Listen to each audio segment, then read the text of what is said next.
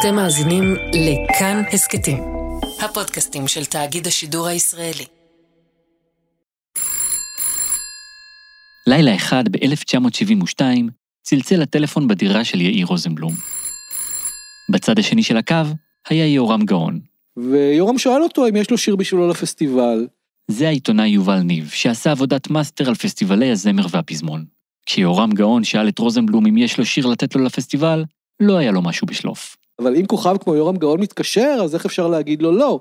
יורם גאון כבר אז היה אחד הזמרים הכי בולטים בארץ, ולא כדאי לפספס הזדמנות שהוא ישיר שיר שלך. ליד הטלפון עמד הפסנתר, וממש לידו ספר שירה של נתן אלתרמן. יאיר הושיט את היד אל הספר, פתח אותו באקראיות ו... הוא אמר, כן, דווקא יש לי שיר בשבילך, אז יורם שואל איזה שיר, אז הוא אמר לו, יש לי שיר של אלתרמן מהספר עיר היונה, ויורם שואל איזה שיר, הוא ככה רוצה לדעת. יאיר אומר ליורם, ליל חניה. יורם אומר, מצוין, מחר בבוקר אני בא לשמוע. ליאיר ממש לא היה שיר מוכן, ויורם גאון צריך להגיע בבוקר, אז הלילה קיבל תפנית. הוא התיישב ליד הפסנתר והתחיל לעבוד. ואני חושב שככל שהתקדמה העבודה, הוא הבין לאז הוא נפל, כי זה באמת שיר קשה, זה שיר ארוך מאוד, זה שיר עם מילים שצריך לשבת עם מילון כדי להבין את רובן, זה באמת שיר שלא מיועד להלחנה, אני לא מאמין שאלתרמן העלה על דעתו שהשיר הזה יולחן פעם. בסוף הלילה הלבן, רוזנבלום הצליח להלחין את השיר. הבעיה היא שיורם גאון לא בא, הוא לא עמד במילה שלו, הוא לא הגיע לפגישה, לא למחרת, ולא כעבור יום, ולא כעבור יומיים, ולא כעבור שבוע. אז יאיר רוזנבלום נשאר עם לחן ביד. ולא סתם לחן, אחד הלחנים הכי מורכבים שכתב. הוא לקח את התווים, הכניס למעטפה, ושלח אותה בעילום שם לפסטיבל הזמר והפזמון של 1973.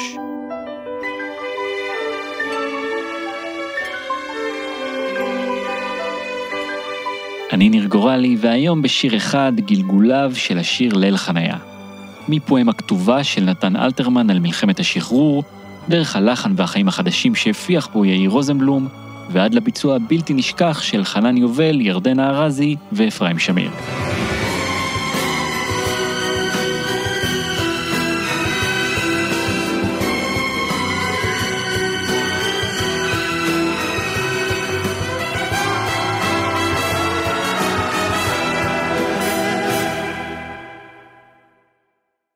סיפור הטלפון שיאיר רוזנבלום קיבל מיהורם גאון הוא סיפור מפורסם שרוזנבלום סיפר בעצמו בהופעות. הוא אפילו תועד בספר שלו, עוד עולה המנגינה. הבעיה היא שלא בטוח שהוא נכון. הוא פנה אליי ואמר שהוא כתב שיר ליל חניה של אלתרמן. זה יהורם גאון, ולפי הגרסה שלו, זה בכלל היה יאיר רוזנבלום שפנה אליו. אני התלהבתי מאוד מהסיפור, וקבענו שניפגש. או שהייתי עסוק, או בהופעות, או שלא ייחסתי לזה חשיבות יתרה, למבוכתי הגדולה, לא באתי לפגישה, ואז הוא צלצל שוב פעם, ואני שוב פעם לא הגעתי לפגישה איתו. אז רגע, אתה בעצם אומר שהוא פנה אליך, כי מה שרוזנבלום סיפר זה שאתה התקשרת אליו. לא. תשמע, בוא לא ניכנס לדקויות, כי אם הוא יכול היה לענות לי, אז היה מאשר או מכחיש, אבל אני זוכר שהוא פנה אליי עם שיר חדש שהוא כתב, וביקש ממני לבוא אליו לשמוע אותו, כדי שאבצע אותו. זה הסיפור, אין סיפור אחר. יאיר רוזנבלום נפטר בשנת 1996, והוא כמובן לא יכול לאשר או להכחיש את הסיפור. אבל על עניין אחד חשוב, אין מחלוקת. השיר הולחן עבור יורם גאון, והוא אף פעם לא בא לקחת אותו. זה אחת ההחמצות הגדולות שלי, כי אם זה היה ברפרטואר שלי, אני חושב שהייתי מתברך בכזה שיר. פספסתי אותו. וכך הסתיים בטרם עת תפקידו של יהורם גאון בסיפור. אבל המסע של השיר רק התחיל. אחרי שיאיר שלח את השיר לפסטיבל, הוא חזר לעבוד. באותם ימים רוזנבלום היה בן 28 וכבר נחשב למלחין ומעבד מבוקש, במיוחד בקרב הלהקות הצבאיות. הוא חתום על העיתים כמו הייתי נער ושיר לשלום שכתב ללהקת הנחל, ועל כפיו יביא שביצע רבקה זוהר בפסטיבל הזמר של 1969.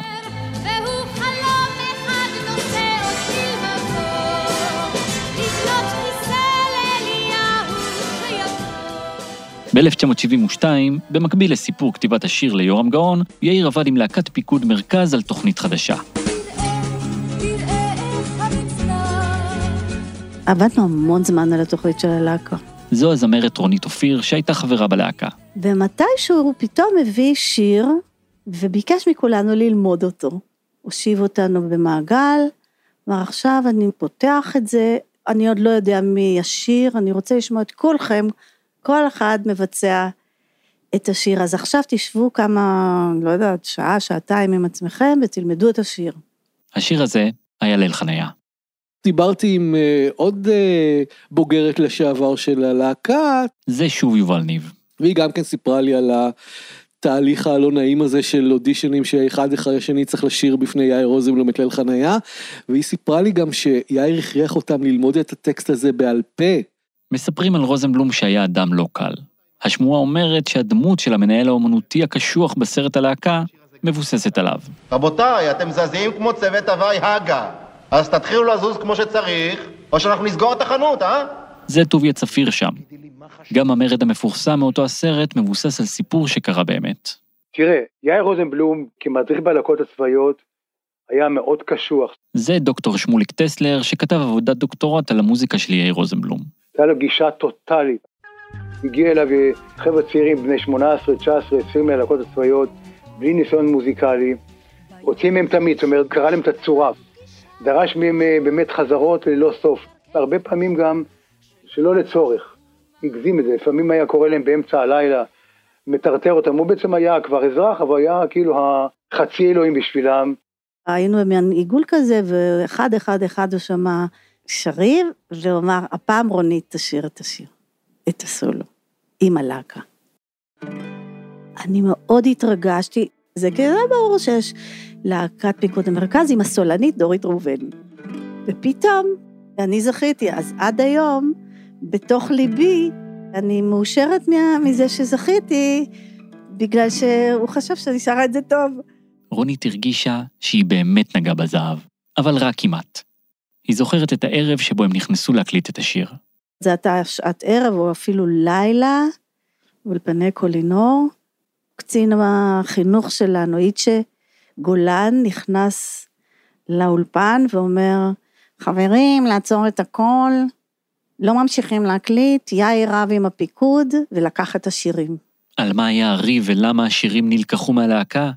כנראה שלא נוכל לדעת בוודאות. אבל יש השערה. רוזנבלום ניסה להתקבל לפסטיבל הזמר והפזמון עם שני שירים ששלח. אחד זה ליל חניה שאנחנו מכירים, והשני נקרא נצח ישראל לא ישקר.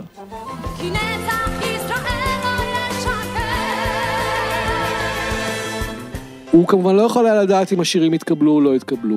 יכול להיות שהוא אמר, בינתיים נביא את זה לפיקוד מרכז, אם השירים התקבלו, ניקח אותם מפיקוד מרכז ושהם יישארו בפסטיבל, כמובן שלפסטיבל הייתה עדיפות. פסטיבל הזמר בשנים האלו, אי אפשר היה להשמיע שירים שכבר הושמעו קודם או שבוצעו קודם. והם צריכים להיות שירים חדשים שהקהל לא מכיר אותם בכלל. זה שוב שמוליק טסלר. וככה בעצם השיר הזה עבר מרונית אופיר שחיכתה לסולו, לביצוע של פסטיבל הזמר. יאיר רוזנבלום בעצם שיחק משחק כפול. אם השיר התקבל לפסטיבל, מצוין. אם לא, הוא סגר לו פינה בלהקת פיקוד מרכז. ואז, כשהשיר באמת התקבל לפסטיבל, הוא נלקח מידיה של החיילת רונית אופיר. איך הרגשת? וואו, תשמע, זה 50 שנה עוד מעט. אבל הרגשתי החמצה עצומה, כשהיה לי ביד אוצר, ושזה כבר לא שלי. אין הקלטה של הביצוע של רונית, אבל עד היום היא זוכרת איך היא שרה אותו. זה היה יותר שיר סיפור. כמו פני עיר נבנית, פניו של שדה הקטל, והתפרס המחנה אשר דינו, להיות שופך דם האדם ומגינו. ואת הסיפור הזה היא שמרה לעצמה במשך כמעט 50 שנה. אי אפשר לקלקל את הסיפורים עם העובדות. אז בואו נעשה סיבוב קצר במסלול של ליל חניה עבר, כשהוא היה עדיין רק מעטפה עם קלטת ותווים, בדרך לוועדת השיפוט של פסטיבל הזמר והפזמון. היו שנים שבהן הפקת הפסטיבל הזמינה שירים יוצרים נבחרים, בפסטיבל 1973 הוחלט לפתוח את התחרות לקהל הרחב. שר החינוך היה יצחק נבון, הוא אישית אמר לי, אני מאוד מבקש, אל תתן הרגשה לעם פה, שהם לא יכלו להיכנס לדבר הזה. זה חנוך חסון, איש רשות השידור לשעבר, ממייסדי פסטיבל הזמר והפזמון והמפיק של פסטיבל 73. כדי לפתוח את התחרות, ההפקה פרסמה בעיתונים קול קורא. היה לנו העיקרון של מי שכותב, מי ששולח, מקבלים ושומעים אותו, לא זורקים מחוצה. באותה שנה הייתה להם גם אג'נדה, והיא הייתה קצת שונה מהאופי של פסטיבל הזמר והפזמון בשנים הראשונות שלו. הפסטיבל הראשון היה ב-1960, ההשראה הייתה פסטיבל סן רמו. כל העם היה יושב בהתחלה סביב הטרנזיסטור, ואחר כך מול הטלוויזיה, ומקשיב וצופה באירוע אחד, ולמחרת כולם היו מדברים על זה, וכולם היו משמיעים את השירים, ובעיקר כותלים את זה. ב-1967 הפסטיבל הפך מתחרות שירים כלילה לאירוע לאומי. זה קרה בזכות שיר אחד שהקדשנו לו פרק אחר בהסקט. פתאום, בגלל המעמד המיוחד של ירושלים של זהב, זה הפך להיות האירוע שהביא לנו את השיר שנהפך להמנון השני של המדינה. זה פתאום שדרג מאוד את המעמד של הפסטיבל.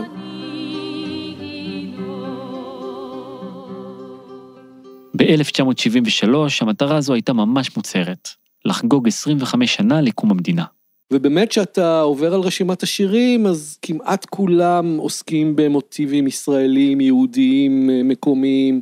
המטרה של הפסטיבל הייתה להביא זמר ישראלי חדש שצומח כאן, ולא חיקויים של רדיו רמאללה. כלומר, לא עוד שירי פופ ורוק מהגלות, אלא שירים ישראלים לאומיים חדשים. והגיעו במקרה הזה 493 שירים, שזה הרבה מאוד.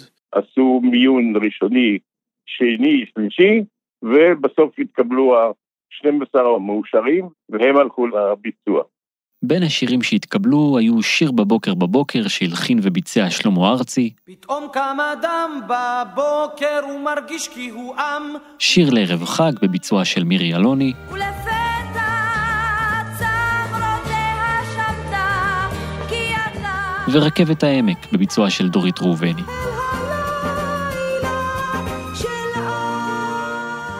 גם שני השירים שרוזנבלום שלח התקבלו, נצח ישראל לא ישקר וליל חניה. השלב הבא היה למצוא מי יבצע את השיר. להציג את עצמי. איך אתה רוצה שנציג את עצמי? תגיד, אני חנן יובל, איך שאתה רוצה? כן, כן. שלום, אני חנן יובל. היום יש לי כבר את התואר הרשמי של זמר ושל מלחין, אבל בעצם לא חשבתי שאני אהיה כזה.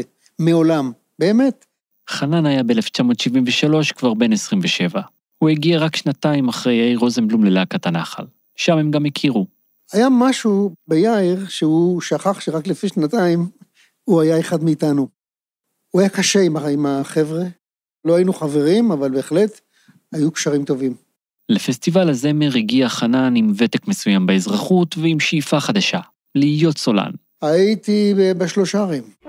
הייתי בכיף התקווה הטובה, הסדתי אותה, פירקתי אותה.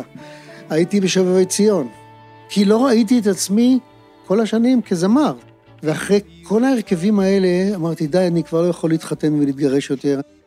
ולאט לאט לאט, ב-1973, התחלתי לסדר לי הופעה כזאת, הופעה אחרת, והנה קורא לי יאיר רוזנבלום להופיע בפסטיבל הזמר. וואו, מישהו הכיר בכישרוני כזמר סולן.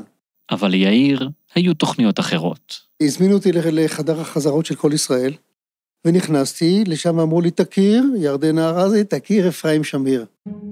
ופניתי ללכת, אמרתי, אני לא יכול יותר עם המרכבים האלה, מספיק לי עם המרכבים, די. ידעתי שזמרים מצוינים, אבל מה אני צריך את זה? אני רוצה להיות לבד. אבל במבט לאחור, תודה לאל מי שהשאיר אותי שם.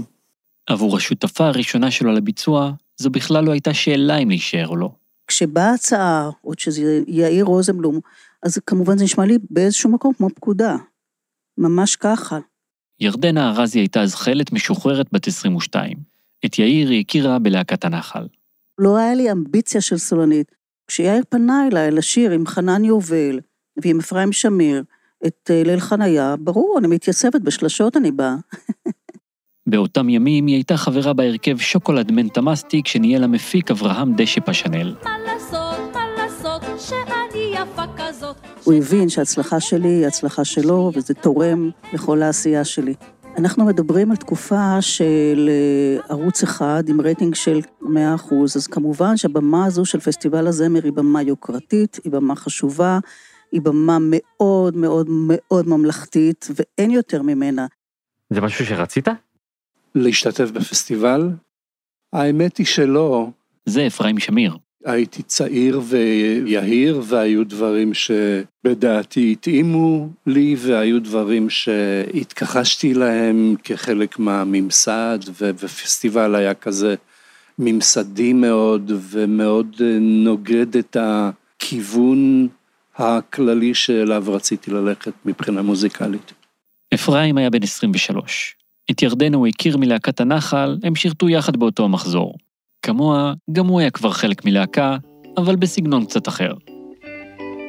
כוורת הייתה קיימת כקבוצה, כחבורה, וזאת אחת הסיבות גם שהחלטתי להשתתף בפסטיבל, כי הציעו השתתפות בפסטיבל גם לגידי וגם לי.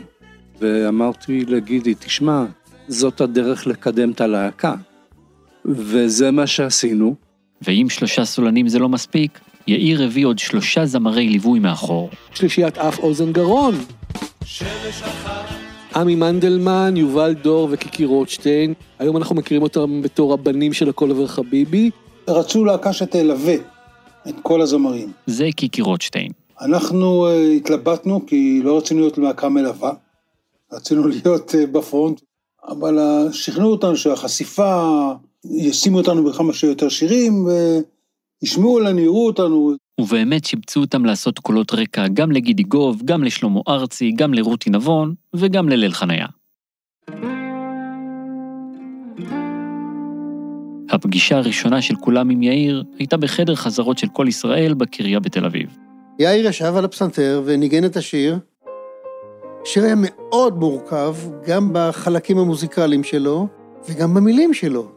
כשקיבלתי את השיר הזה, לא הבנתי בו מילה אחת, חוץ מחניה, פחות או יותר. אפרים היה אז די עולה חדש. הוא שאל אותי פעם באחת ההפסקות, הוא אמר לי, תגידי, על מה השיר? אמרתי לו, רגע, אני לא כל כך יודעת. זה באמת עברית מאוד מאוד גבוהה. אני תמיד ראיתי בזה אתגר, מבחינה מוזיקלית, להתמודד עם טקסטים לא שגרתיים. זה יאיר רוזנבלום, בריאיון שנתן לאהוד מנור ב-1995. אני לא מסוגל להלחין שיר או טקסט שלא מדבר אליי, או שלא עושה לי משהו ברמה הספרותית. ועם אלתרמן זו הייתה חוויה, אני תמיד אומר שאני כל כך מקנה במי שעוד לא קרא אותו. המילים של ליל חניה באמת לא פשוטות. כבר ב-1973 שנשמעו עתיקות. כדי להבין אותן, צריך לחזור אחורה בזמן ל-1948, לרגע שבו פורצת מלחמת השחרור. מיד אחרי 14 במאי, צבאות ערב פולשים, והצבא המצרי, שהצבא מאוד מאוד חזק, פולש לדרום. זה דוקטור חזי המיור, מהספרייה הלאומית בירושלים. וצה"ל יוצא בעצם להילחם בצבא המצרי, וכאן נכנס אלתרמן לתמונה.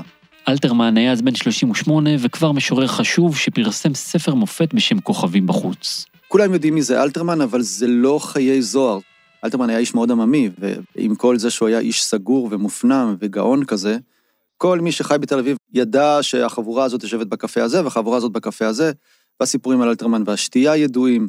הוא היה אדם נגיש מאוד באותה מידה גם לראשי המדינה. בן גוריון והוא היו יחסי הערצה הדדיים, אפשר לומר.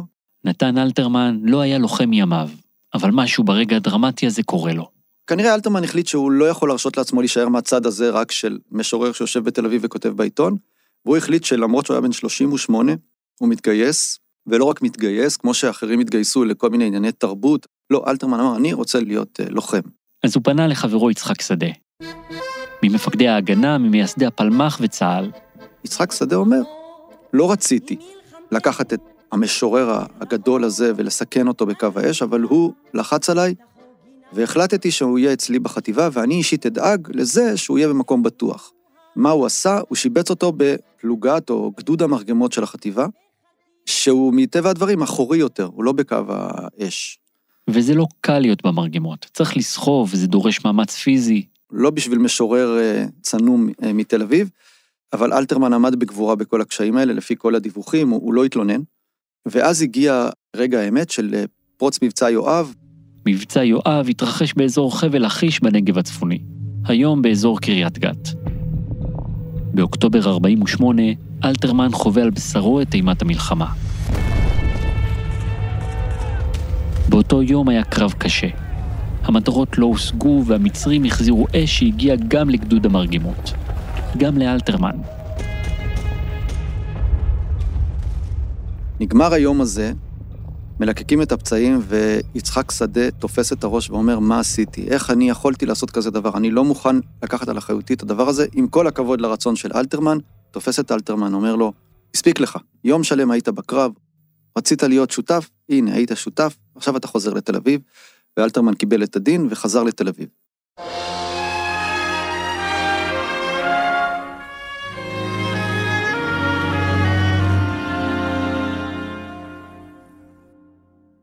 עברו 9 שנים ונתן אלתרמן מפרסם ספר שירה חדש. הסיפור שלו על סיפור הקמת המדינה, וליצירה הזאת הוא קורא עיר היונה, ושיר אחרי שיר הוא מתאר פרק אחרי פרק בתולדות ההפלה וכפריסין והמלחמה והקים הבריטים על האוניות, ואז הוא מגיע למלחמה עצמה. וכאן מופיע אותו ליל חניה. כשמו כן הוא, זה שיר שמתאר את הלילה שלפני הקרב. הלילה של המחנה שנערך לקרב, הוא רואה בכל פרט ופרט של ההכנה למלחמה, מרכיבים בסיפור הגדול והענק של מהי מלחמה ומהו עם שיוצא למלחמה על חייו. בשיר הזה ישנה ביקורת על מלחמה. זה שוב חנן יובל. שמצד שני אין ברירה. הוא מראה את כל הצד הרע שבה, וגם את הצד הטוב שבה. הקונפליקט הזה של הטוב והרע מתמזגים פה ביחד בשיר. אתה יודע מה? בוא ננסה לחפש מילים מהשיר. ליל חניה, נקודה. זאת אומרת, זה המקום. בכל דברים, בשחוק, בגדף, בהמולת מלאכות, הוא קם, הנה הינו. הנה כבר במשפט השלישי, יש את הניגודים. בשחוק וגדף, הווי של חיילים, כל מי שהיה חייל יודע, של הכללות, כן, הגדף, ושל הצחוקים, ושל השירים ששרים, ושל העבודות שאתה עושה, העבודות השגרתיות. כמו פני עיר נבנית, פניו של שדה הקטל. זאת אומרת, פה בונים ופה מחרבים. בהתפרס המחנה אשר דינו להיות שופך דם אדם ומגינו. כבר מופיע דם בבית הראשון. אבל כדי להגן על בני אדם בעצם. מתוך אשמורת ראשונה בין חוף וגבע. תראו את הטופוגרפיה. זה ממש ציון דרך. בואו תראו איפה הייתי. היה נשקף פתאום מראה המלחמה. כמו הווי צוען, חבור יתד בחבל. מה זה הווי צוען? זה הווי של צוענים. יש ציווי בספר דברים על החייל שיוצא למלחמה, שהוא צריך שתהיה לו יתד, כדי שהוא יוכל לחסות אחריו שהוא הולך לשירותים. בו חירותם של מסעות וחירומם, בו הכלים והחוקות בעירומם. אלה כללים אחרים. זה כללים של מסע, כללים של שדה קרב, זה לא כללים של תרבות הרגילים. ורק הזמר הנפוץ שלא דבר ערך ולא שחיית חמדה הוא, אני לא יודע מה זה, ישען במלוא צבחת צבאיו החריפים החלילו. לא פלא שלא מבינים פה מילה. תיאור כל כך יפה של מה באמת מעניין חיילים ברגע כזה. חיילים ברגע כזה לא מתעסקים, לא בשחיות חמדה ולא בדברי ערך. הם מתעסקים בזמר נפוץ. אין, לא שירת שרופה, זמר נפוץ. הדיבור החדש הזה בין החיילים הוא חגיגה בעיני אלתרמן. ועכשיו אנחנו מגיעים אל התדריך של המפקד לפני הקרב, המפקד הוא יצחק שדה. אני אומר את מה שאני אומר על יצחק שדה, כי יצחק שדה כתב בדיעבד את חוויותיו מהסיפור הזה עם אלתרמן. זה הבית שלי.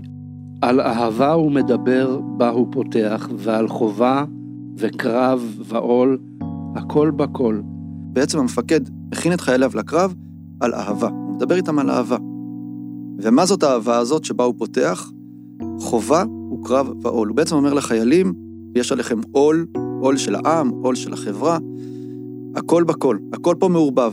זה בית נפלא בעיניי. ומה שהפך לפזמון בעצם של השיר, למרות שהוא בית לכל דבר. ליל חניה, ליל זמר, ליל שחקים רקוע. ליל רוב מלאכות חופזות, ליל עד מן הדוודים. מחנה, מבשלים אוכל. ליל שמוסכת כיסופה של רעות רוח. רעות רוח זה היה מהפלמח הגיע. בבניינה של ממלכה, ליל נדודים. ניצב פרוס על היחיד והגדודים. פה בונים מחנה, פה בונים עיר, פה בונים ארץ. עכשיו זה נשמע דווקא במובן והגיוני. אותה רעות רוח של החיילים, היא נמסכת, היא מתערבבת בבניינה של ממלכה. עת מלחמה, גם צלם הדברים האלה, היה צלמה לכל זמרת פזמון טועה. עוד יימשכו המה כמו נימה מחלב. חז"ל אומרים שרגע המוות הוא רגוע ושקט כמו להוציא נימה מחלב. כמו שמוציאים שערה מתוך חלב ולא נשאר, לא טיפות, זה יוצא חלק כזה. אלתרמן לוקח את הביטוי הזה, והוא אומר, אנחנו בנפש הדור, נפש הדור היא כאן, ואנחנו בעצם מושכים את השערה החוצה. זה מה שהוא אומר. נפשו של דור, גם בשדה זרועה, לזכור לא רק לרע, ימי רעה. זאת אומרת, הימים הם רעים, אבל נזכור אותם לטובה, כי זה התחומה. והבית האחרון הוא בעצם סיכום. גם זה נשלב במלחמה, כל זה גם יחד. כמו אבחת אביב, נמסך בעם מליל ומשחרים. כל זה מתל ומגדות נחל יהיה עולה ביעף, ושב נקטע בליל. ופה אנחנו בנון צדיק המדויק, שבו אלתרמן היה זה, התל על הנחל, שם הייתה היציאה לקרב. והשורה האחרונה מסכמת את כל השיר, של איש זונק, ואיש יורה, ואיש נופל. זה מילים מאוד מאוד קשות, מאוד קשות. תמונת מצב, הוא נראה לי, אתה יודע מה, כמו איזה סוג של קליפ. אני רואה את העשן, אם אפשר היה לצלם את זה, זה ממש מתאים לסרט, זה ממש ציורי. זה שיר מאוד עמוק, אני אז ממש לא הבנתי מה מדובר.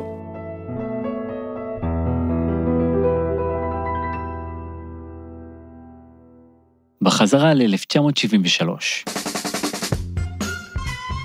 בזמן ההכנות לפסטיבל לא היה זמן ללמד את הזמרים מה המשמעות של השיר.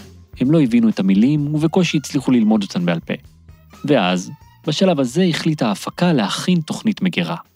פנה אליי אולי חנוך חסון מכל ישראל או מה, ואומר, תשמע, הזמרים אומרים שהם לא מבינים את המילים של אלתרמן, זה מסובך, אולי אתה יכול לכתוב שיר אחר לאותה המנגינה.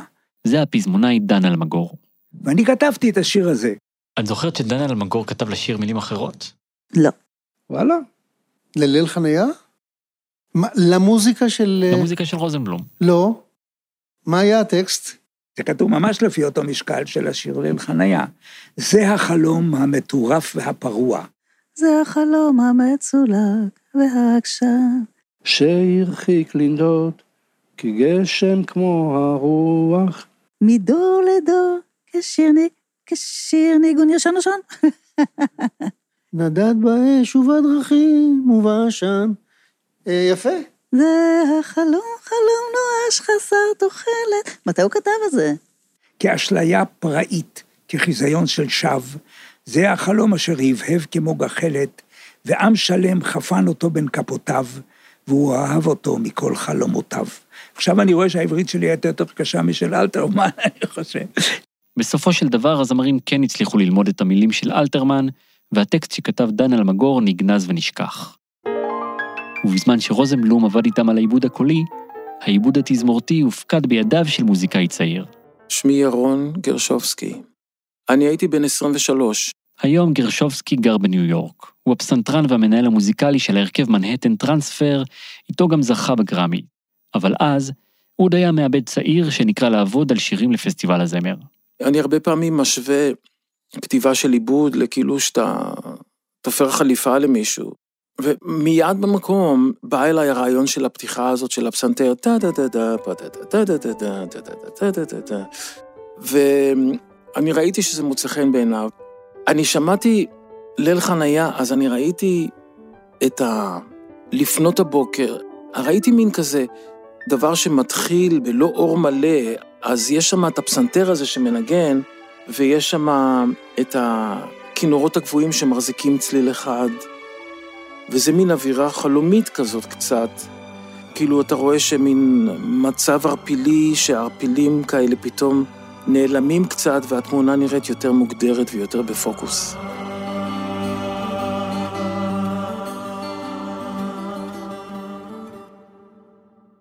בזמן העבודה על השיר, אתה האמנת שהוא יצליח?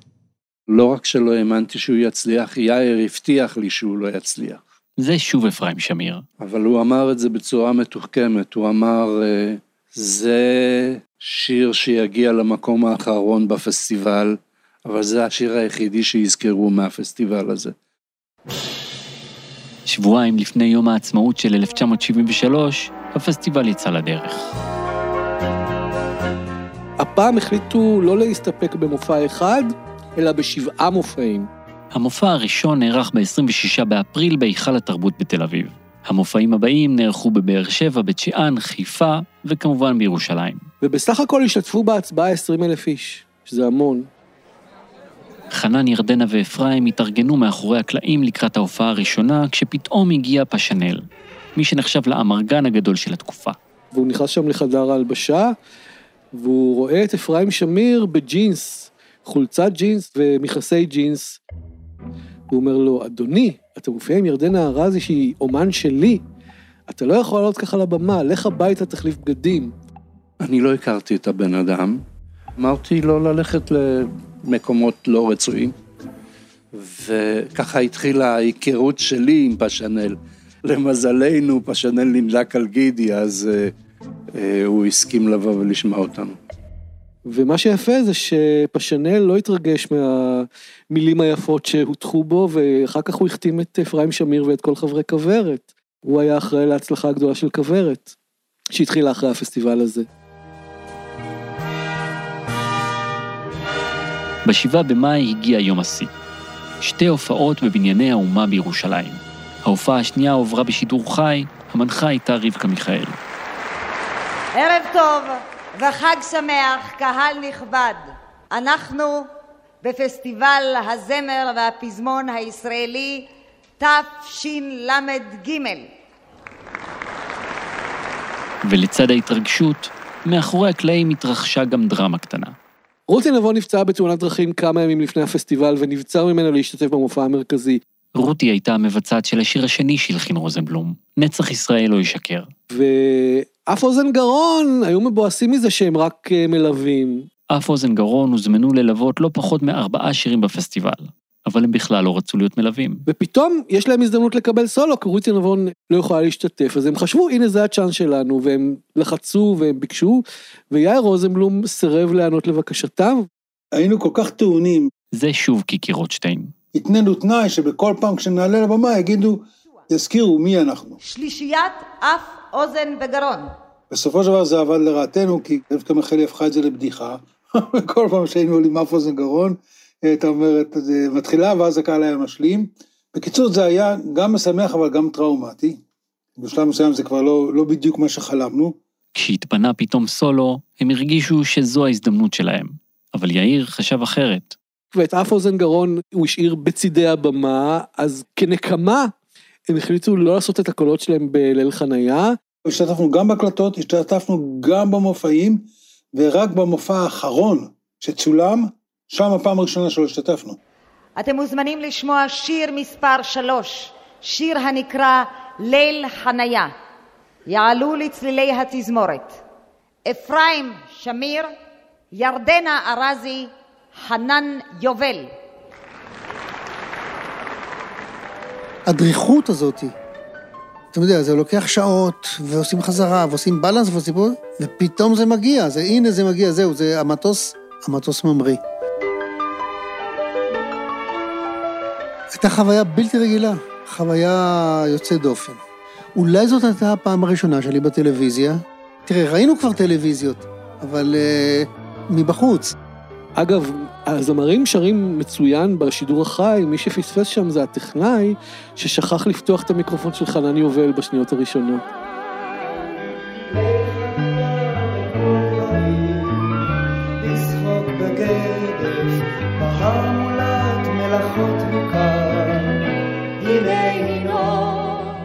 היה נפלא. תראה, כשאתה על הבמה, ואתה לא לבד, ואתה סומך גם על אחרים, יש לזה כוח גדול. אני איש של הרכבים בסופו של כל חיי. והרכב על הבמה הוא יותר מאחד ועוד אחד ועוד אחד.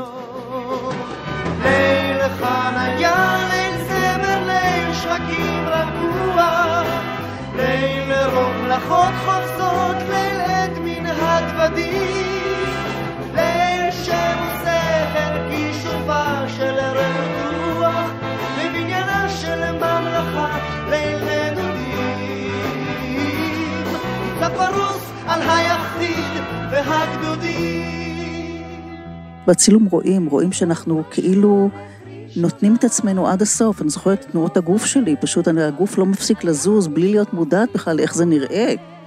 אני זוכרת, אני רואה את הצילום ואומרת, רגע, תעמדי רגע בשקט, מה את זזה שם כל הזמן? אבל הייתי כולי בתוך הביצוע, כולי בתוך השירה הזאת, ונהניתי לשמוע על ידי גם את חנן וגם את אפרים.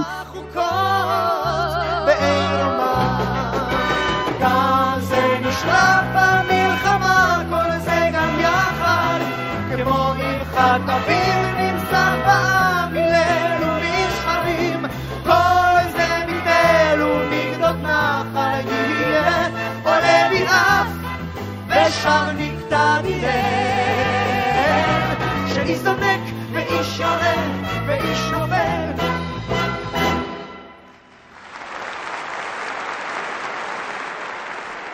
עם סיום הערב מגיע שלב התוצאות. במקום השלישי רכבת העמק בביצוע דורית ראובני. במקום השני שיר בבוקר בביצוע שלמה ארצי. ובמקום הראשון... את ואני נולדנו בתש"ח. ונזמין הנה את הזמרת עדנה לב. את ואני נולדנו בתש"ח. אני קראתי באיזשהו מקום שהוא הגיע למקום רביעי, קראתי במקום אחר שהוא הגיע למקום אחרון. רשות השידור לא הייתה מפרסמת כל שנה את הדירוג המלא כדי לא לפגוע בכבודם של האומנים שהגיעו למקומות האחרונים. במקרה הזה אני ראיתי דירוג של 6 המקומות הראשונים. ליל חניה לא נמנע עימם.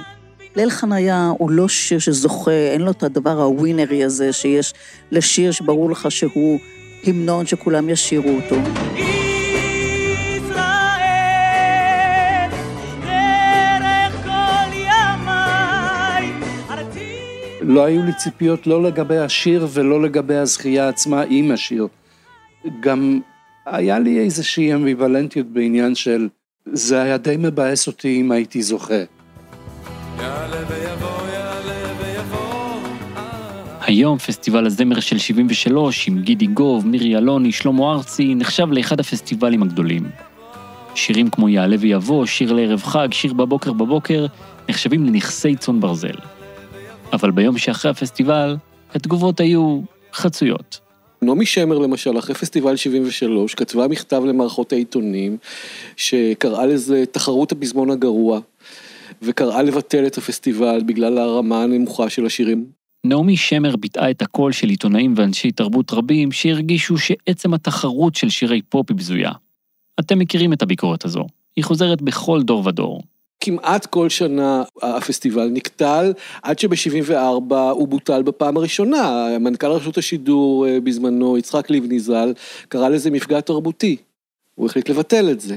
אחרי 74 היו לפסטיבל גלגולים שונים שלא הצליחו, עד שבסוף העשור הוא חזר לתפוס מקום בתרבות הישראלית כתחרות ששולחת את השיר לאירוויזיון, ובהמשך נקרא פשוט קדם אירוויזיון. אבל בעוד הפסטיבל נקטל, השיר ליל חניה התחיל לתפוס. עורכי המוזיקה ברדיו, ברגע שהם מתאהבים בשיר ומתחילים להשמיע אותו שוב ושוב, אז לאט לאט הוא צובר תאוצה. אז ברגע שהשיר הזה נהיה להיט רדיו, והיה במצעדי פזמונים, ואת מצעדי הפזמונים דרגו המאזינים, כן? זה די נדיר, אני חושב, זה יוצא דופן ששיר שהוא כל כך מורכב וכל כך קשה נהיה להיט. ליל חניה סגר מעגל. השירה צרופה שכתב אלתרמן, הפכה בזכות הלחן והביצוע לזמר נפוץ. דובר צהל מוסר כי סמוך לשעה 2 פתחו הכוחות המצריים והסוריים בהתקפה בסיני וברמת הגולן. באוקטובר פרצה מלחמת יום הכיפורים. בהופעות בסיני, ליל חניה, הבנתי שהשיר הזה תקע שורשים. הוא חדר למחזור הדם של האנשים. השיר הזה הוא שיר עם הרבה כאב. יש בו משהו מאוד קודר ואפל. הוא שיר נבואי. הוא שיר שפשוט מתאר צבא שנערך לקראת מלחמה. וכך, שיר שנכתב על מלחמת אין ברירה אחת, הולחן, במקרה, חצי שנה לפני מלחמת אין ברירה אחרת. והשיר הזה קיבל משמעות מחודשת כשהמלחמה השנייה פרצה. עד היום השיר מאוד אהוב. הסוד שלו הוא כנראה בישראליות שעוברת מהמילים של אלתרמן דרך הלחן של רוזנבלום ועד לביצוע של שלושת הזמרים הצעירים. החיבור בין הטרגיות של הטקסט המלחמתי ללחן והעיבוד הפסטיבליים הפכו אותו לשיר פופ שיכול היה להיכתב רק כאן ורק בנסיבות המאוד ספציפיות שבהן נכתב. וגם הודות ליד המקרה, שבזכותה באותו לילה כשיאיר רוזנבלום ויורם גאון דיברו, רוזנבלום שלח את היד לספר של אלתרמן ופתח אותו דווקא בעמוד של השיר הזה. אנשים מאוד אהבו את השיר. אני גאה בו עד היום. זה שיר שהוא ריצה למרחקים ארוכים. זה הסוד שלו. זה תמיד מפתיע אותי, כי למה שיזכרו שיר כזה? אבל מסתבר שכמו שיאיר רז אמר, זה מה שנשאר. האזנתם לשיר אחד. הפקתי את הפרק הזה עם מאיה קוסובר. עיצוב סאונד ומיקס אסף רפפורט. בצוות התוכנית, תומר מולוביצון ואייל שינדלר. סיוע בהפקה, חיים טוויטו ומאיה אייזיקוביץ'. תודה למור סיוון, ירון גרשובסקי ואבשלום מידן על המוזיקה שהם הקליטו לפרק. תודה מיוחדת ליובל ניב, וגם תודה לאבא שלי שדחף אותי ליצור את הפרק הזה, ולבת הזוג שלו, רונית אופיר. פרקים נוספים של שיר אחד זמינים באתר וביישומון כאן ובכל יישומוני הסקטים. מוזמנים לקבוצת הפייסבוק כאן הסקטים לדבר על הפרק ולהתעדכן בכל ההסקטים שאנחנו מעלים. אני ניר גורלי, תודה רבה שהאזנתם, ניפגש בפרקים הבאים. כל מה שעניין אותי זה להגיד את העברות הנכונות וללכת הביתה.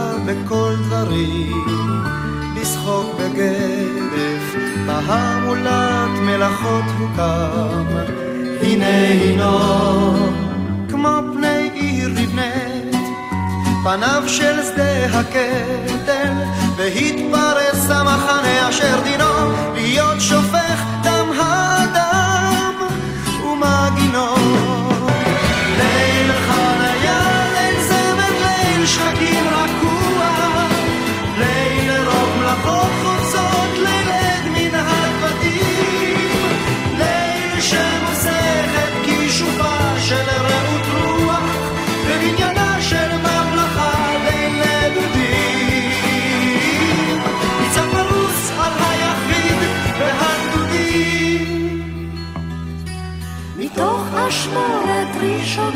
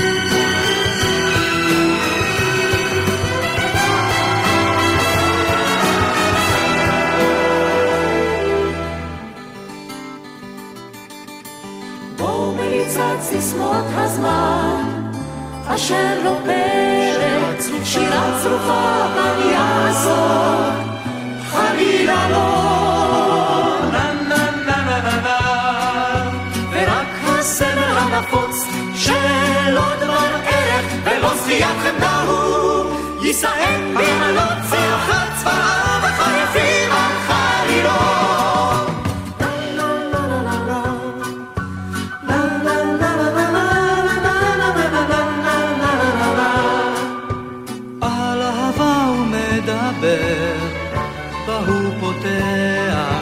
על חובה וקרב בעול, הכל בכל, אין הוא אומר את זאת, בכל דקויותיה של השירה, אבל אומר בקול גדול, בלי מורך לב ובלי חשש, מפני הזול.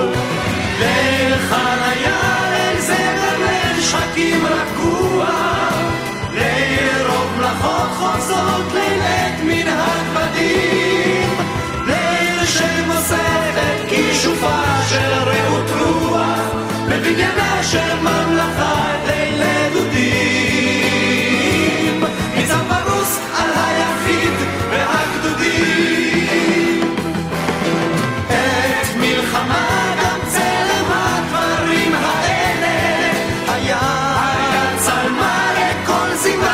פזמון תורה, עוד ימשכו המה כמו נימה מחלב, נפשו של דור גם בשדה זרועה, יזכור בו רק לרעה ימי רעה, גם זה נשלב במלחמה, כל זה גם יחד, כמו נבחן אביב נמצח בעם מילנו משחרים,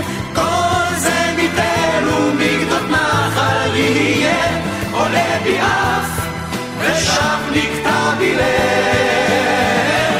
שאיש צודק ואיש יורה ואיש נובל, שאיש צודק ואיש יורה ואיש נובל, שאיש צודק ואיש יורה